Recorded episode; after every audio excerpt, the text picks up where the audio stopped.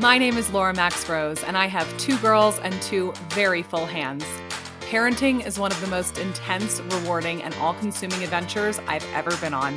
And wherever you are in your journey, you're not alone. This podcast is where I ask all of my parenting questions and share the answers I find with you. We're all in this together, and I'm so glad you're here. Sit back, relax. You're listening to Look Ma No Hands. Welcome back to Look Ma No Hands. It's been a minute, hasn't it? I am your host, Laura Max Rose, and I'm so thrilled to be joining you wherever you are today. My guest today, Bleemy Heller, also known as Unconditional Parenting on Instagram. If you follow her, if you don't, I highly recommend it is a very special person. And I am so grateful to be able to share her wisdom with you today. She is a parenting coach, a child advocate, and so much more. And before I let you hear directly from Bleemy, I want to tell you what I personally love about her and the ways that she has just totally permeated my life as a parent. Um, I, I really do believe Bleemy is an incredibly sensitive soul, which I relate to. And as a parent, um, I do believe that she has channeled that into truly understanding her children and fostering deep connections with them and helping parents do the same.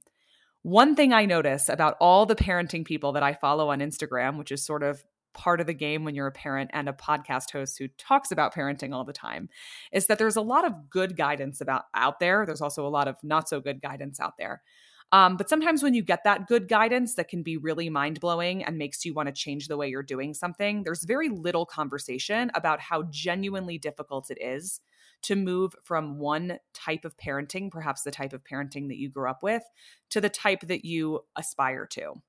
And we don't talk about that process very much. So, a lot of us, and I speak very much for myself, end up getting this information. Oh my goodness, okay, I want to foster more connection with my child. I don't want to threaten him or her as often. Um, and here's a really great way to do that. Here's a piece of advice from somebody I am following or reading about and I'm going to get it right once and then it's going to be really really hard after that or I'm going to have a really hard time believing that it's the right thing to do. So I think a lot of us if we were raised in a certain way and we're trying to do something differently, we have a lot of feelings about that. You know, am I spoiling my kid? Am I letting them get away with something? There's this process that we're having, right? And then it becomes very difficult to really change the behavior and we start telling ourselves that we're inadequate, we're not doing a good enough job we're not able to transition from this one way of doing things to another quickly enough and all hope is lost and it kind of makes the whole parenting thing suck because we feel badly about ourselves the whole time we're actually trying to do things better and have a happier family life right? Um, it's not supposed to be miserable but for for many of us and myself very much included it has been um, many a time because i'm i'm just like okay here i have this information. I know how how to do this better intellectually but i don't feel it in my heart yet and i'm having such a hard time um, really putting these changes to work. Um, what Bleemy does is she really discusses that process and she's very candid about her own parenting journey. She'll talk about how, in raising her children, you know, she started off doing things one way there were a lot of threats being made or, or she'll she'll discuss that the way that she was doing things and then transitioning to the way that she's doing them now being a process that really took her years and she'll say you know it took like two or four years, I can't remember exactly how many, um, to really stop threatening my children to get them to do what I wanted them to do. And maybe you're listening to this and you're like, what's wrong with making a threat? Like, if my kid's not going to sleep um, and I need them to go to bed, like, of course, I'm going to say to them, hey, if you don't go to bed right now, like, I'm taking this away from you in the morning. I've been there. I still do this sometimes. I will tell you, I do it so much less. And what's really cool is that I don't even feel like normal doing it anymore. So it used to be like this really natural thing for me. Um, it was sort of my default. And now, like when it does come out of my mouth, I'm like, oh, that's so bizarre. Like, what a weird thing to say. Um, so I uh I I love that about her that she kind of helps she's the first person I've ever really spoken to that's really helped me like transition on a soul level to like the why. Like why am I doing this? Why am I not threatening my children anymore? And why am I focusing on connection? And also speaking to how long it can really take to go from one way of doing something to another so that you don't feel alone and you don't feel crazy. And she fosters these conversations on her Instagram with parents who are kind of going through it at the same time. Um, and I, I just, I absolutely adore her and the way that my connection with my children has been influenced just from knowing her, following her, and from this interview, um, has been so positive. I would say her her over her the biggest the biggest takeaway I've gotten from Bleemy is just focusing on that connection with our children. That that really is the bottom line and the basis for everything else. The cooperation that we crave, the relationship that we crave, um, all the other little problems like when we focus on that connection.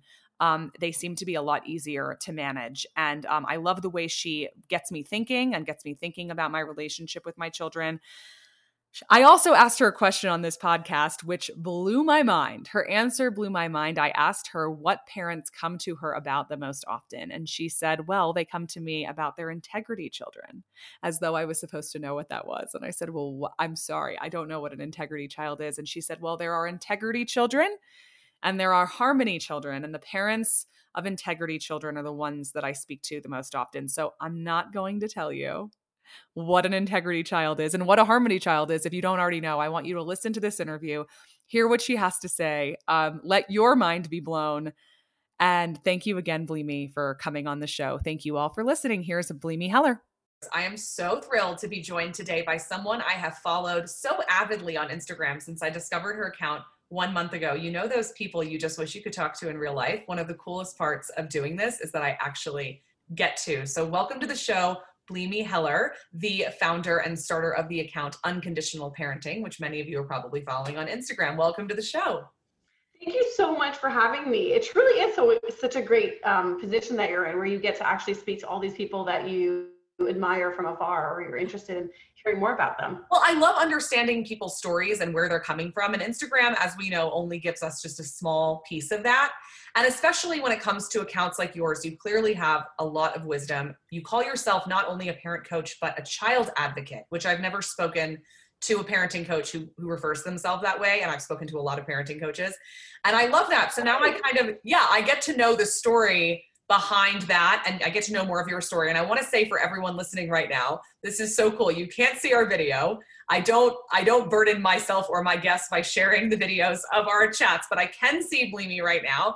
And it became very obvious to me right away that she is a tribe member, which if you don't know, we're both Jewish, which just warms my heart. and um, immediately feel this just total connection with her because of that. So I'm going to kind of ask her about her um, life experience and how that shaped the way that she raises her children. Um, she's the parent to two girls.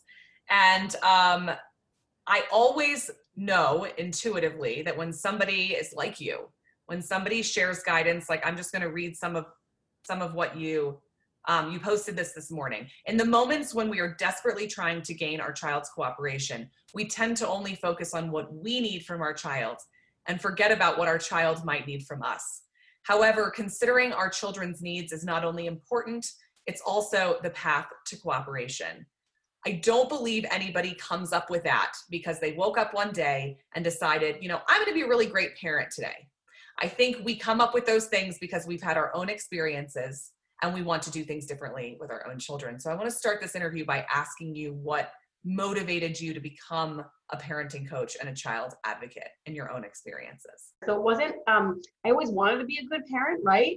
But yeah. then when I started being a parent, I honestly just repeated what my parents did, a lot of what they did, not everything.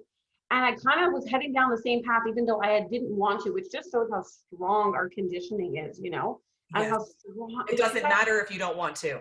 It yeah, like it doesn't matter that you don't. All I knew it's the experience that I had. That's why I often talk about how much the experience that our children have really informs so much of who they are and what they do. All of us really, and so not so much what we're told, you know. Right. Anyway, so and I headed down this path, and really I was struggling with my oldest child, and that's really what led me down this path of having. So I always knew I wanted this kind of, but really led me down a path of information about attachment and relationship and child development.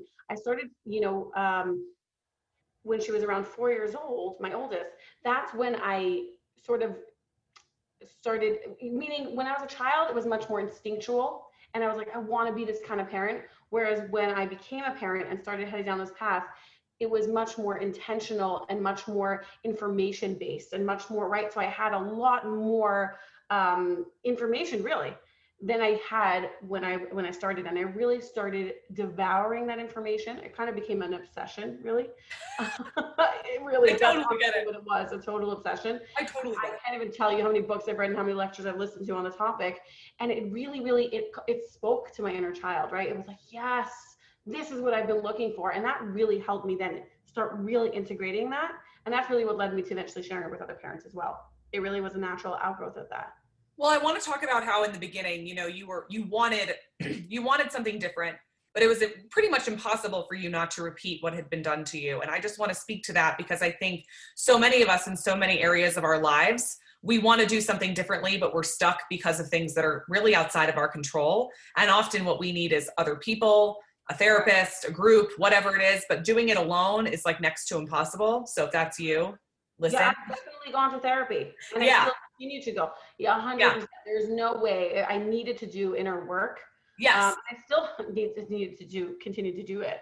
Um, Doing it by yourself with a book is not really, but what I love about what you just said is that your children, I mean, you didn't do all this work like before they were born. This was something that you figured out when your oldest was four or so, or? Correct, correct, exactly. Maybe instinctively, intuitively, I didn't want to do certain things, but yes, when I really, really, really headed down this path or started really doing this stuff was only once my oldest was four.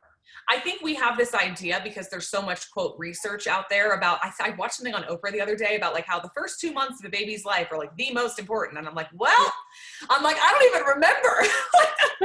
I don't even remember the first two months of Selma's life. Like, hope I didn't screw that up. And so a lot of it is kind of like setting us up for abs like feeling like we're going to fail even if we decide to start right now and four is still so young so i think i would love to hear about as you sort of began to evolve and change did you notice these changes in your children do you feel like it's never really too late Absolutely, by the way. And I work with clients who have started this when their children were teenagers. Literally. I just had a client reach out to me the other day. Her, her oldest is, I think, I believe he's 15, and she started two years ago. And it's been an uphill battle. I'm not going to lie it's definitely been hard for her because she has to shift everything when the, he's used to a certain pattern. He's used to things being a certain way and now everything's shifting and she has to also regain his trust and all that. But she's seeing those moments where he trusts her and he shares things with her and he and and so she actually sent me a message saying like thanks for believing in me and allowing me to believe in myself that this is actually possible. It was so heartwarming i actually cried.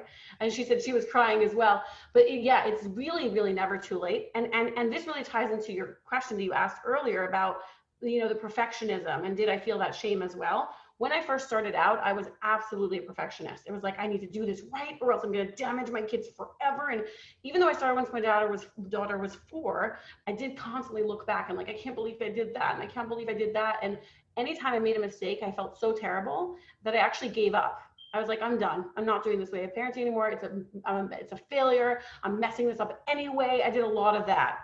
But then it would take only a few days where I'd be like, no, I actually really want this for my child, so I'm going to continue. And and and and then slowly I started having much more compassion for myself as a parent. Um, it's very interesting. I noticed that the more compassion I started having for my parents, the more compassion I started having for myself as a parent. So it was kind of like so I was. What do you oh, think? That is so. There is such a direct correlation. You are. That is so true. Like the more compassion you had for your own parents, the more you had for yourself. Like until we forgive to whatever degree we are capable of doing, um, it is impossible to give ourselves the slack that we need in order to. Correct. It was almost like I was beating myself up. Uh, I'm kind of like I was in a way, like every time I made a parenting mistake and I did something that my parents did to me, I was kind of beating myself up the same way I'd want to beat them up. You know what I mean? Kind of like that anger that was coming out. And as soon as I started being more compassionate with them and understanding you know that they're humans and they tried their best and this is what they knew and all that then i started it automatically transferred to myself as well where i'd make a mistake and i'd be like you're human you're trying your best you know and and then i started focusing le- much less on perfection and much more on growth and progress. You know whatever time you need or whatever way you need to process whatever type of childhood you're trying to recover from that is completely yours and you are on your own timeline um, and that there is absolutely for me um, there just became like this sort of turning point like i'm either going to let this go and let myself be a human being or i'm going to continue trying to be this perfect parent that i mean i'm driving myself completely insane and i didn't I felt like some of my interviews here were actually motivated by that. And so I've taken this sort of break recently, which for me has been this reset. Like I, I can no longer operate from this perspective of I have to get this perfectly right.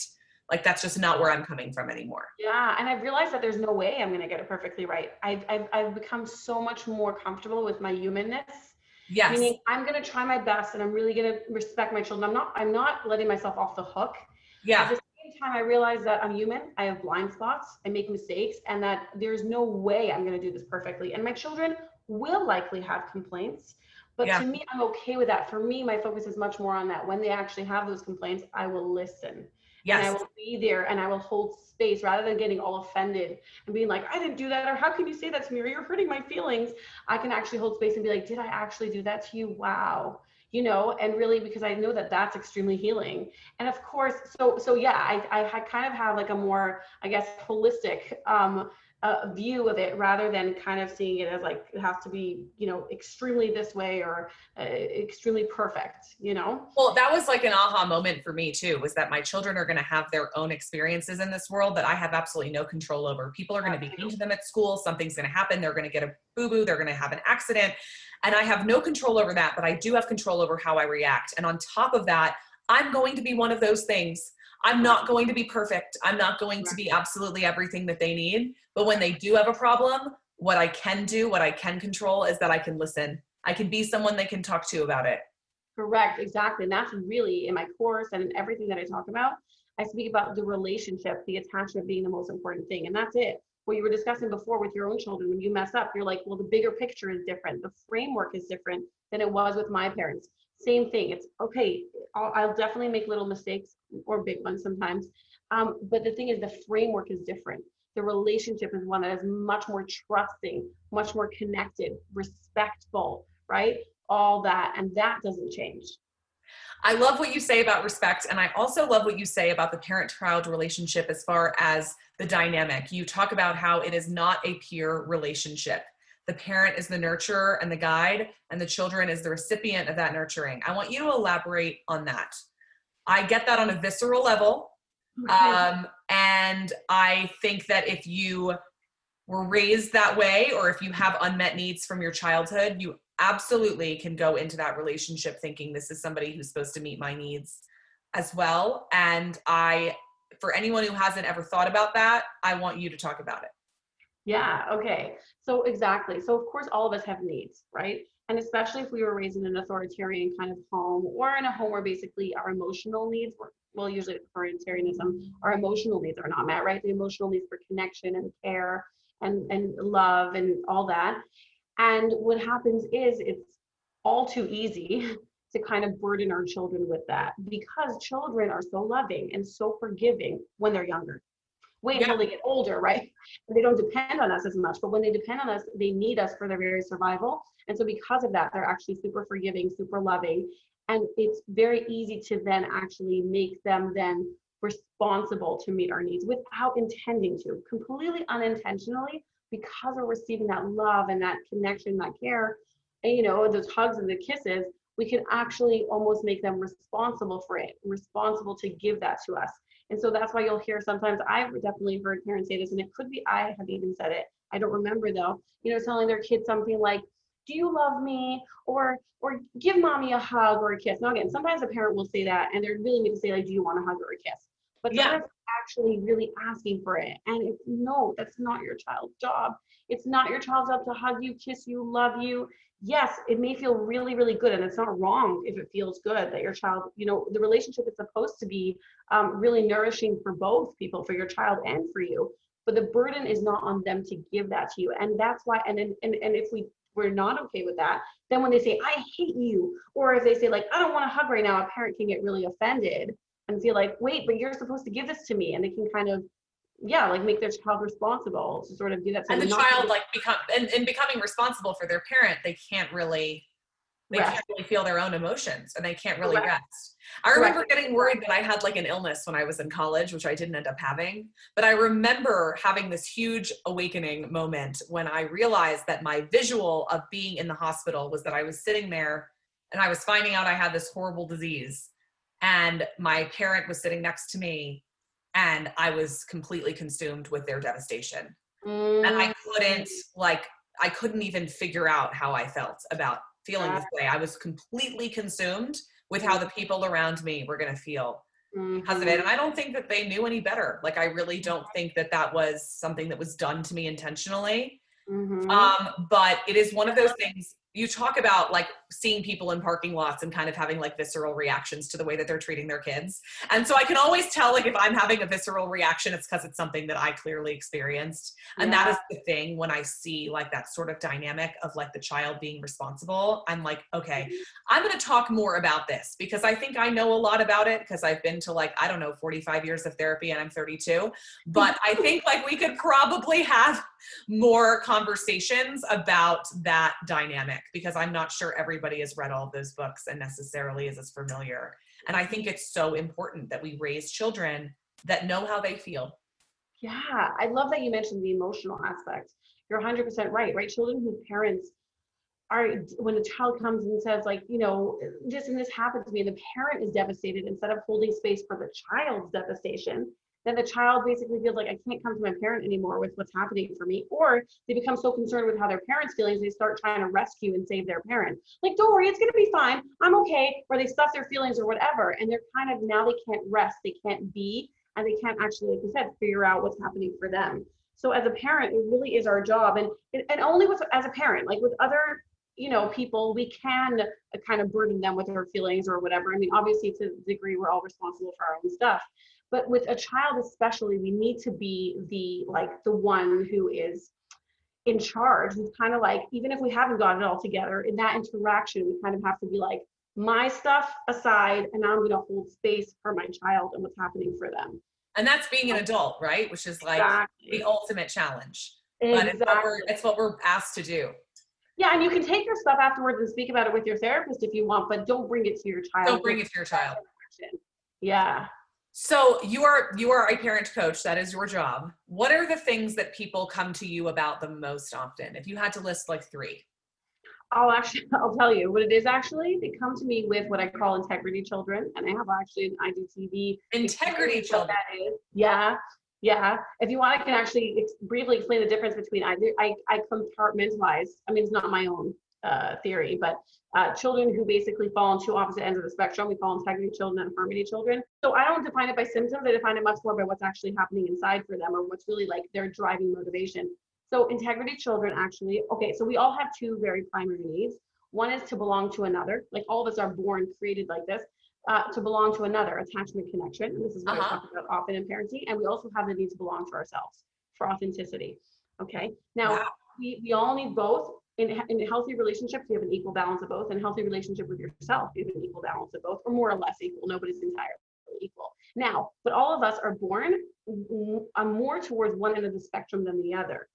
Okay, so some of us are wired more for authenticity, and some of us are wired more for connection, even though we, we all need both. Okay. Yeah. So a child is wired more for authenticity to belong to themselves they actually, if they're in an interaction where they have to choose one, like all, either you're going to belong to your parent right now or you have to choose yourself, they'll actually choose themselves. A harmony child who's wired for connection will actually choose the their their parent. So let me give you just an example. If let's say a child cries, right? Yeah. They're crying about something. That's an authentic expression of self.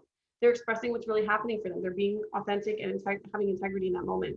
If a parent says, "Stop crying right now," or else I'm putting you in a timeout, or whatever it is, right? They're threatening disconnection even if temporarily, a child with wired for authenticity will actually just continue crying. They may even cry louder, right? So they're like, you're gonna, you're threatening your connection with me, but I'm not willing to betray myself in order to get that, even though it's deeply painful for them. And then a child who's wired for connection will actually try and, as best as possible to stuff those feelings down so they can stay in relationship with their parents. This is the most fascinating thing I've ever heard. You right? describe both of my children almost exactly as though you're here. Right. There you go. And I never thought of it that way. Yeah. And I know it was very, it was really, really mind blowing for me and life changing for me when I heard it.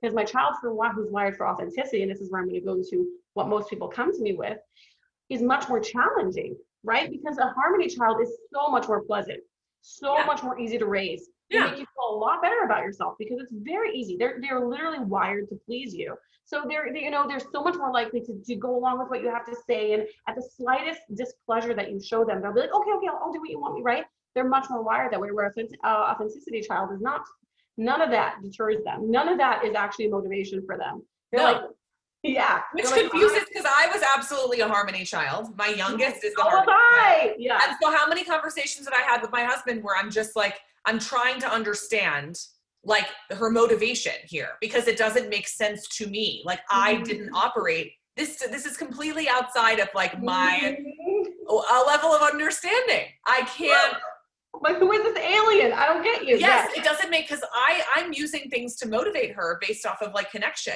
Like which completely makes sense with my youngest kid. But yeah. it makes sense to me that you're saying this is what parents come to me the most about.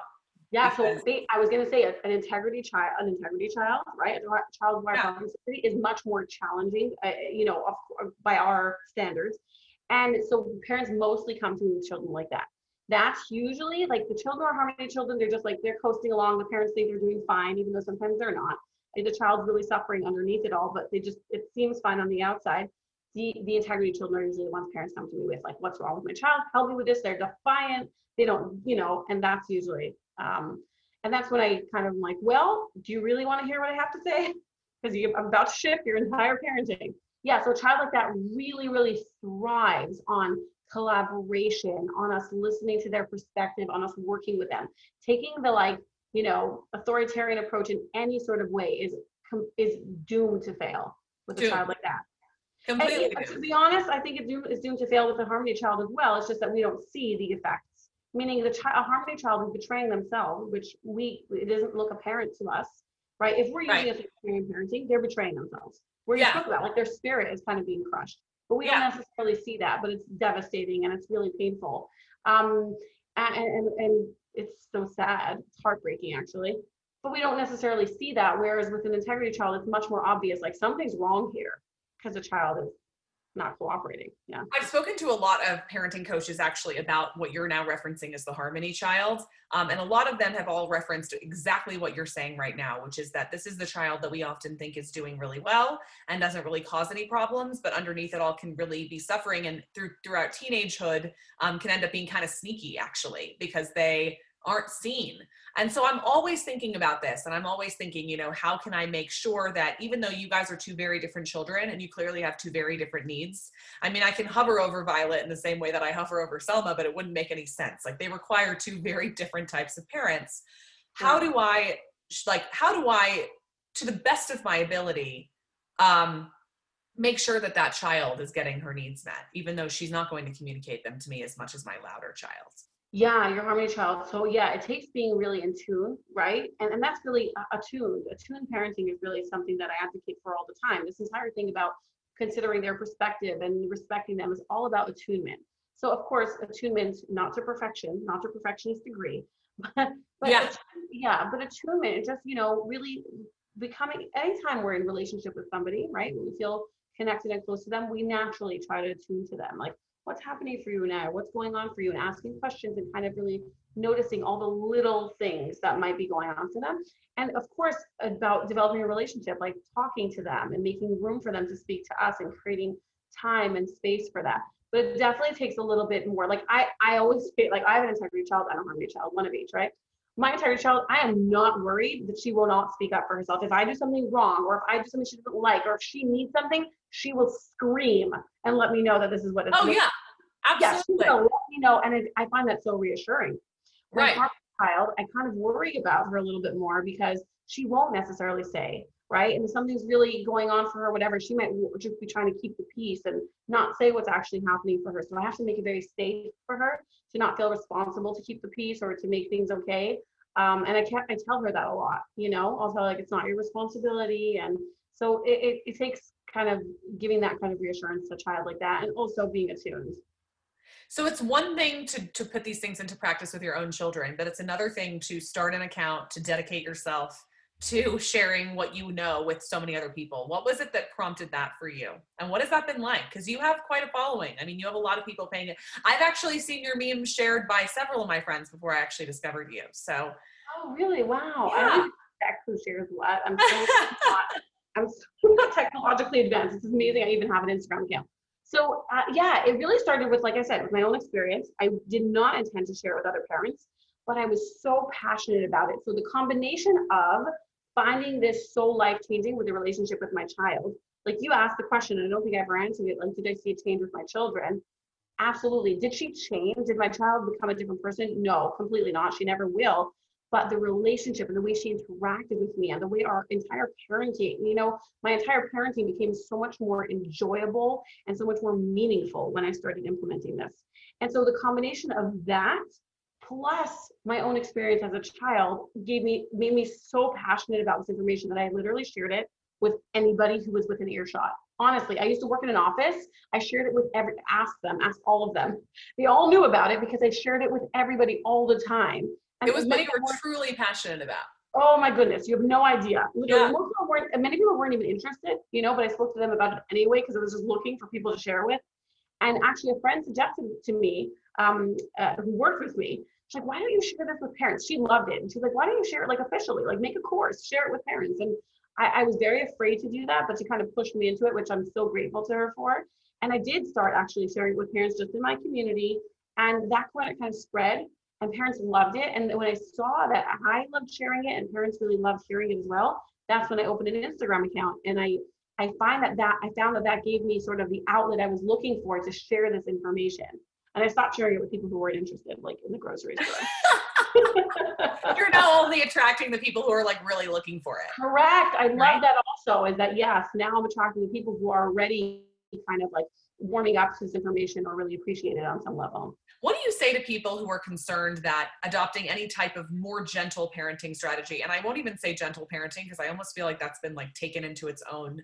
Oh my gosh, I'm so with you. I hate the titles, honestly. Oh, I'm so glad you're with me. I didn't know you would be. Oh yeah, yeah. I don't even believe in calling it something. I act I, every time I have to call it something because like, how do I refer? What, you know, I need to refer to it. Right. So I'm always like, whatever you want to call it. It's not even about the name. I can't stand that it even has a name because then it's like well this is how we do it like we're gentle parent i'm like well no you can't be that way all the time like nobody is this one i interviewed this author her name's meghan leahy she wrote this book called parenting outside the lines yeah, i know my, her do yeah. you know her I mean, I don't know her personally, but I've, I've when I was in my obsession stage, I came across her and I looked at her stuff all the she's time. Fantastic, and yeah. I, she's one of my most listened to interviews. If you haven't listened to it yet, the interview is the same title as the book. It's "Parenting Outside the Lines" with Meghan Leahy, and she talks about how there's like eighty-five thousand different parenting styles right now, and like trying to choose one, which we're all like obsessed with. Like, which one am I?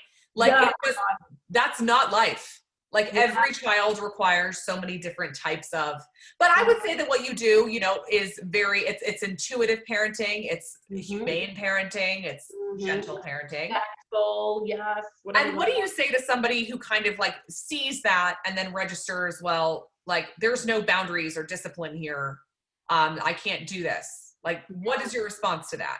That's very common. I get that very very often and mostly actually from the men. Yeah I'll be yes, honest. Totally. Yes, I get that very, very often. Yeah. And, and, that really speaks to, I think, the nature of men and women and how we're different, but that's a whole separate conversation. But, and the way we're conditioned and all that. But uh, yes, to be honest, when I first started out, when I kind of came across this information, I didn't hear any talk about boundaries. It was all like the connection, the relationship. And while all of it really spoke to me, I was like, nobody is telling me how to discipline my child. It could be maddening when you're only yeah. hearing about that. Yeah. yeah. I find that people who come to me say the same thing. They're like, nobody's telling me that. I was like, everyone's saying, don't punish, and your children, don't worry. There are boundaries, and nobody, they're not running amok. They're, yeah. and I was like, how are you doing that though?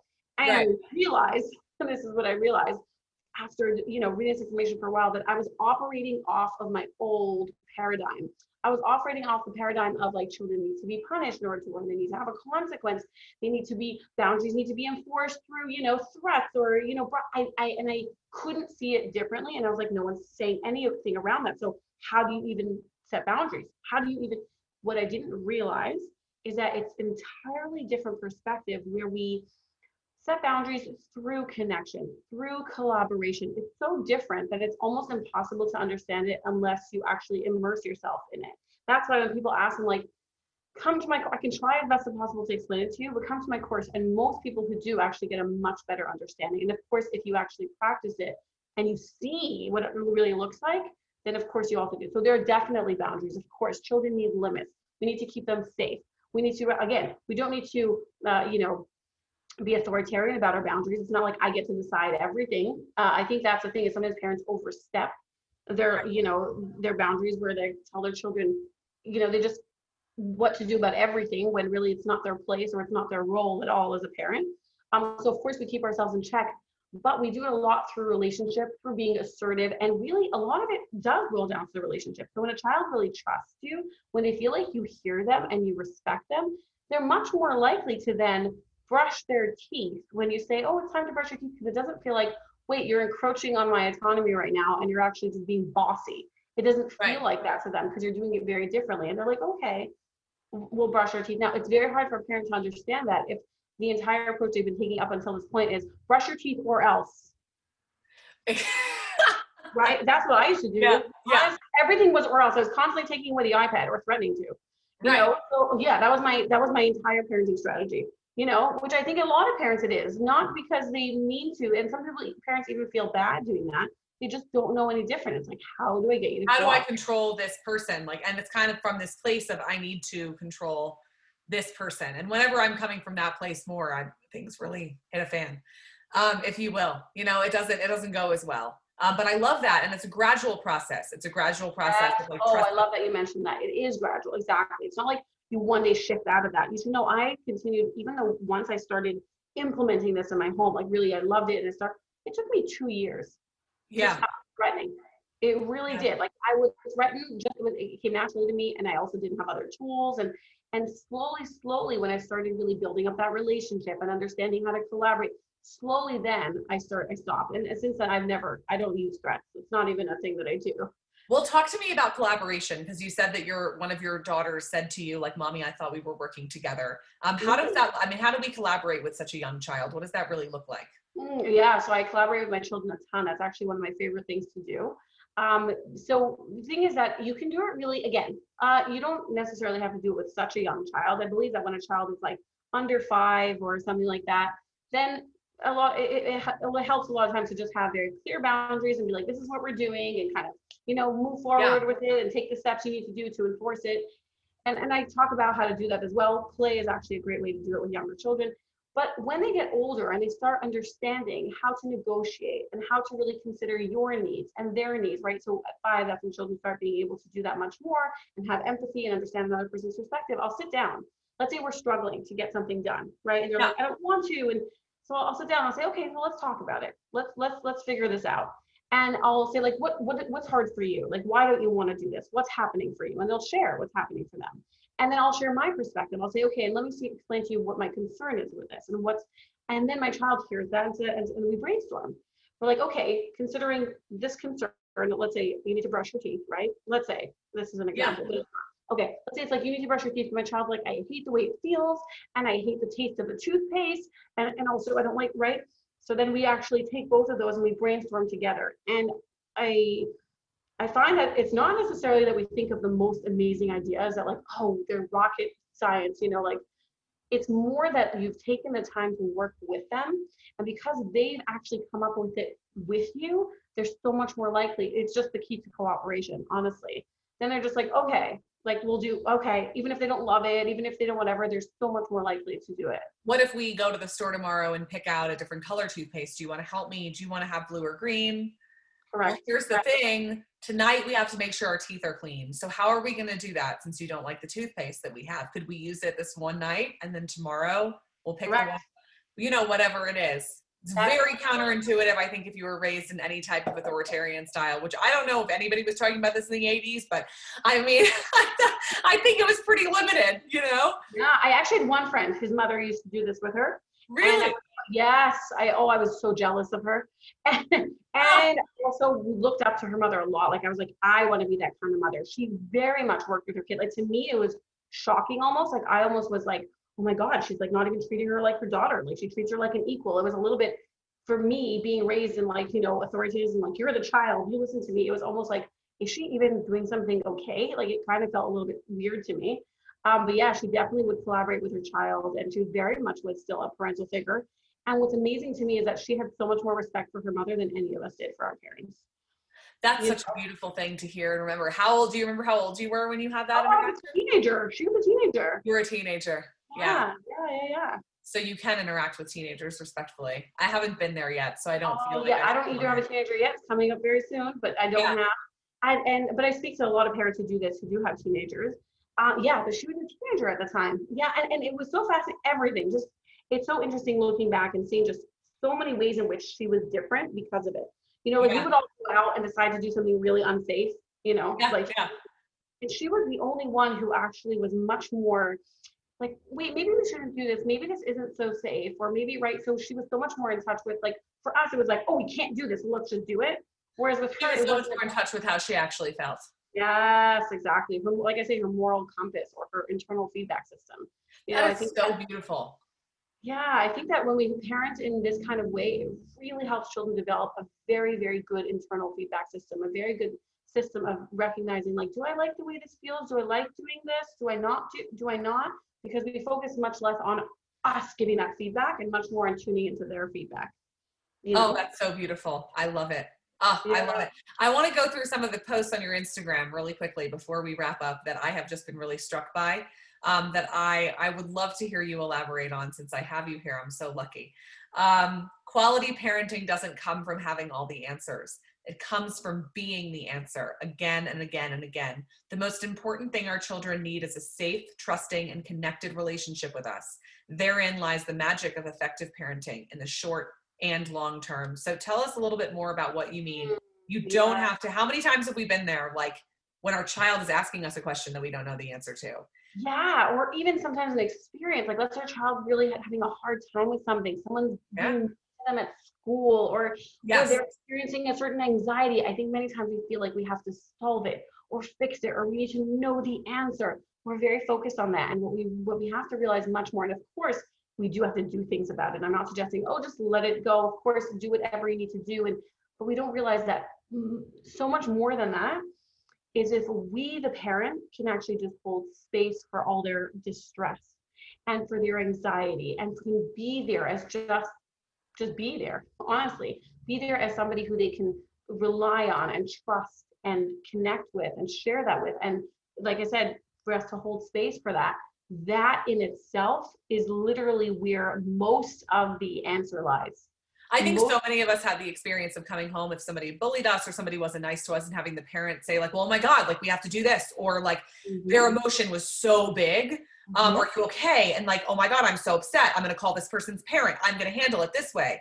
Um, my therapist actually told me that her 13 year old daughter came to her recently and thanked her for not being the mom that always called the other kid's parents mm-hmm. over every little thing because it's mm-hmm. helped her so much in her relationships today that she mm-hmm. really gave her the strength and like the tools to work these types of things out. And of course, there are absolute exceptions to that, but that we can just be this space, like the friend that we would want to have. You know, your friend that you call doesn't give you like a ton of advice and tell you what to do and freak out, right? The people you feel safe with can hear you.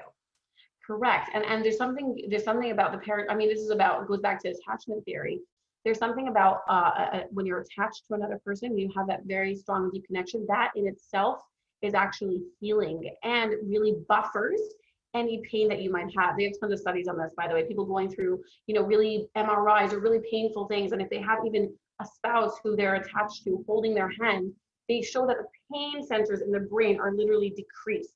So they literally experience less pain. So that's what we mean. The relationship actually is a buffer against anything that's happening really outside of it.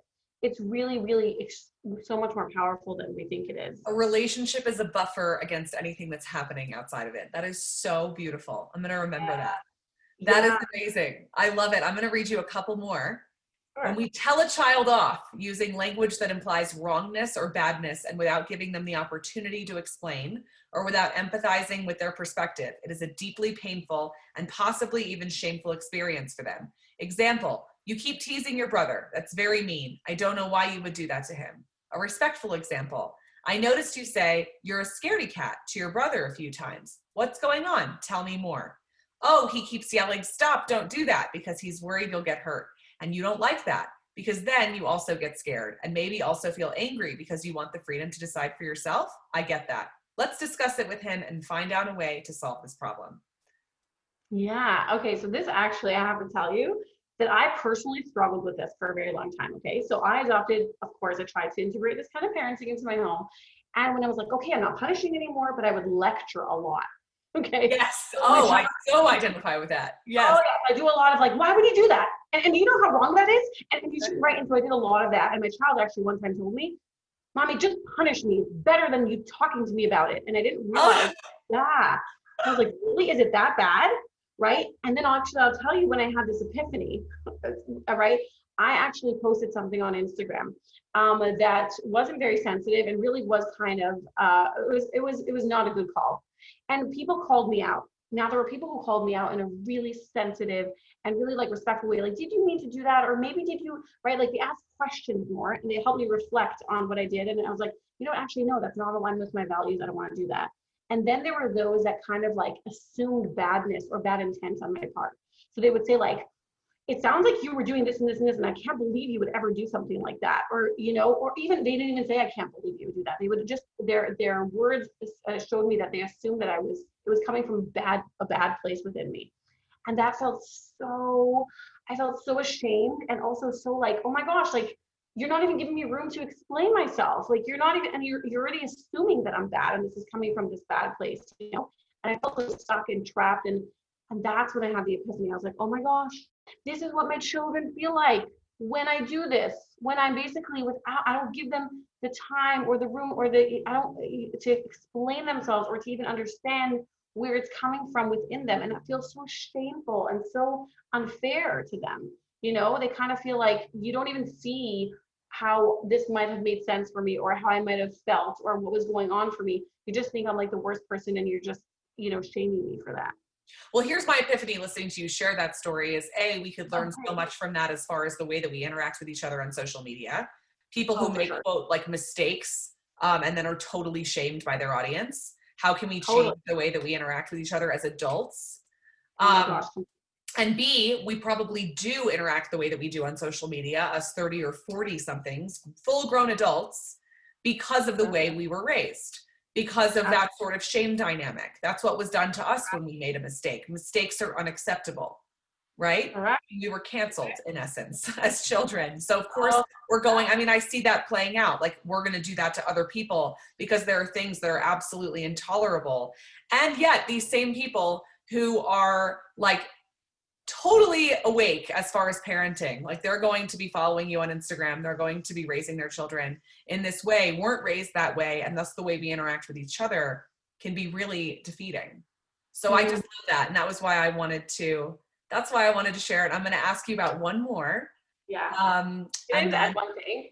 I find it so based off of what you just said, I find it so fascinating how we can almost have like different parts of us. Like we can have a part of ourselves that's so compassionate and understanding when it comes to our children, but suddenly we lose that with other people. You know yes. and i find that even with myself like i have to integrate this with everybody not just with my children or not just with right? It's like i kind of have to extend this and i to everybody. Yes it's not just with our children. Exactly. Right. and we interact with other people the way that we were raised the way that we like our pro it, it reveals our programming the way that we talk oh, to and interact yeah. with other people no matter which way you slice it, parenting is a struggle. However, with coercion and punishment, the struggle ends up being more and more disconnecting. And over time, with respect and collaboration, the struggle of remaining conscious and regulated ends up being more and more connecting over time. The question is, which struggle will we choose? I think we've talked a lot about this in this podcast, so I thought it would be a great way to wrap up. But what you're saying is basically that this is really effing hard, right? it is. Yeah. Parenting is I think it's literally the hardest thing I've ever done. It's like choose your heart. Hard. Sometimes I equate like going down the controlling route and like yelling and getting really upset with like going on a bender. Like I'm sort of like deciding but Bleemy is yeah, is laughing at me right now. You can't hear it, but she's making a face. She's not like letting me sit here and deal with this myself. But like it's like I'm going out, I'm gonna like smoke a bunch of cigarettes and drink a bunch of alcohol, even though like I know I'm gonna wake up and feel like shit tomorrow because I'm just so pissed. Yes. Yeah. I'm yes. so pissed. Yes, definitely. There are times when I do that. I literally just like, yeah, I'm, like, I'm done. I'm like, I'm, that's it. I don't care anymore. Yeah, I'm done. and like that's the hard that I'm picking in that moment. And then there's the other hard, which is very hard, but yeah. I don't have a hangover the next day. Yeah. By the way, this was inspired by I don't know how to pronounce his name exactly, but I think it's Vivek or Vivek Patel. Yeah. actually he's actually on Instagram, but he uh, it was inspired by him. I heard him speak, and um, it really resonated. So I decided to make it into a post. But it's so true. Like it's a struggle either way. It really is a struggle. Trust me, I've done both ways. There yeah. uh, the thing is, like exactly over time, when you use control and coercion, that authoritarianism, we all know it's very disconnecting over time.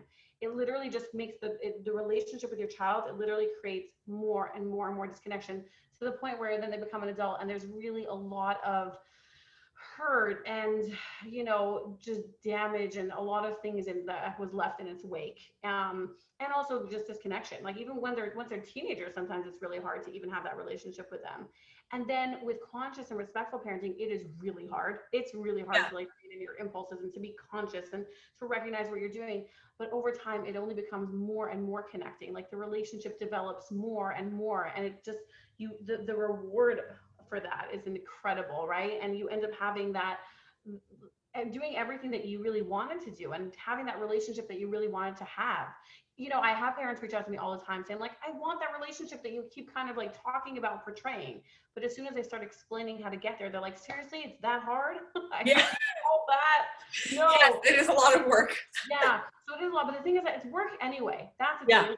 It is work. That is so true. It is work anyway. Yeah. So that is so true time you know what what what are you going to do with like that work where are you going to focus focus that you know well i'm so grateful like on behalf of the planet that you're out there helping people do that work you're just so special and it was such an honor getting to chat with you Bleemy. thank you so much for coming on so great at interviewing i literally i think i've shared with you I, like i've done many podcasts and I, I haven't shared this kind of um the angles that I've shared from with you. So I really appreciate all the questions and the way you actually guided the interview. Thank you. That means so much to me. You all have been listening to Bleemy Heller. She is on Instagram. She is at unconditional underscore parenting. If you're not following her yet, I highly recommend you do so now. Um, thank you again for joining me today. And thank you all. I'm your host, Laura Max Rose. I hope you liked that last episode of Look Ma No Hands. Feel free to take a screenshot, share it with a friend, or leave a review on Apple Podcasts so more people can hear it. If you want all the Look Ma No Hands updates, follow me on Instagram at Laura Max Rose. I look forward to joining you again next time.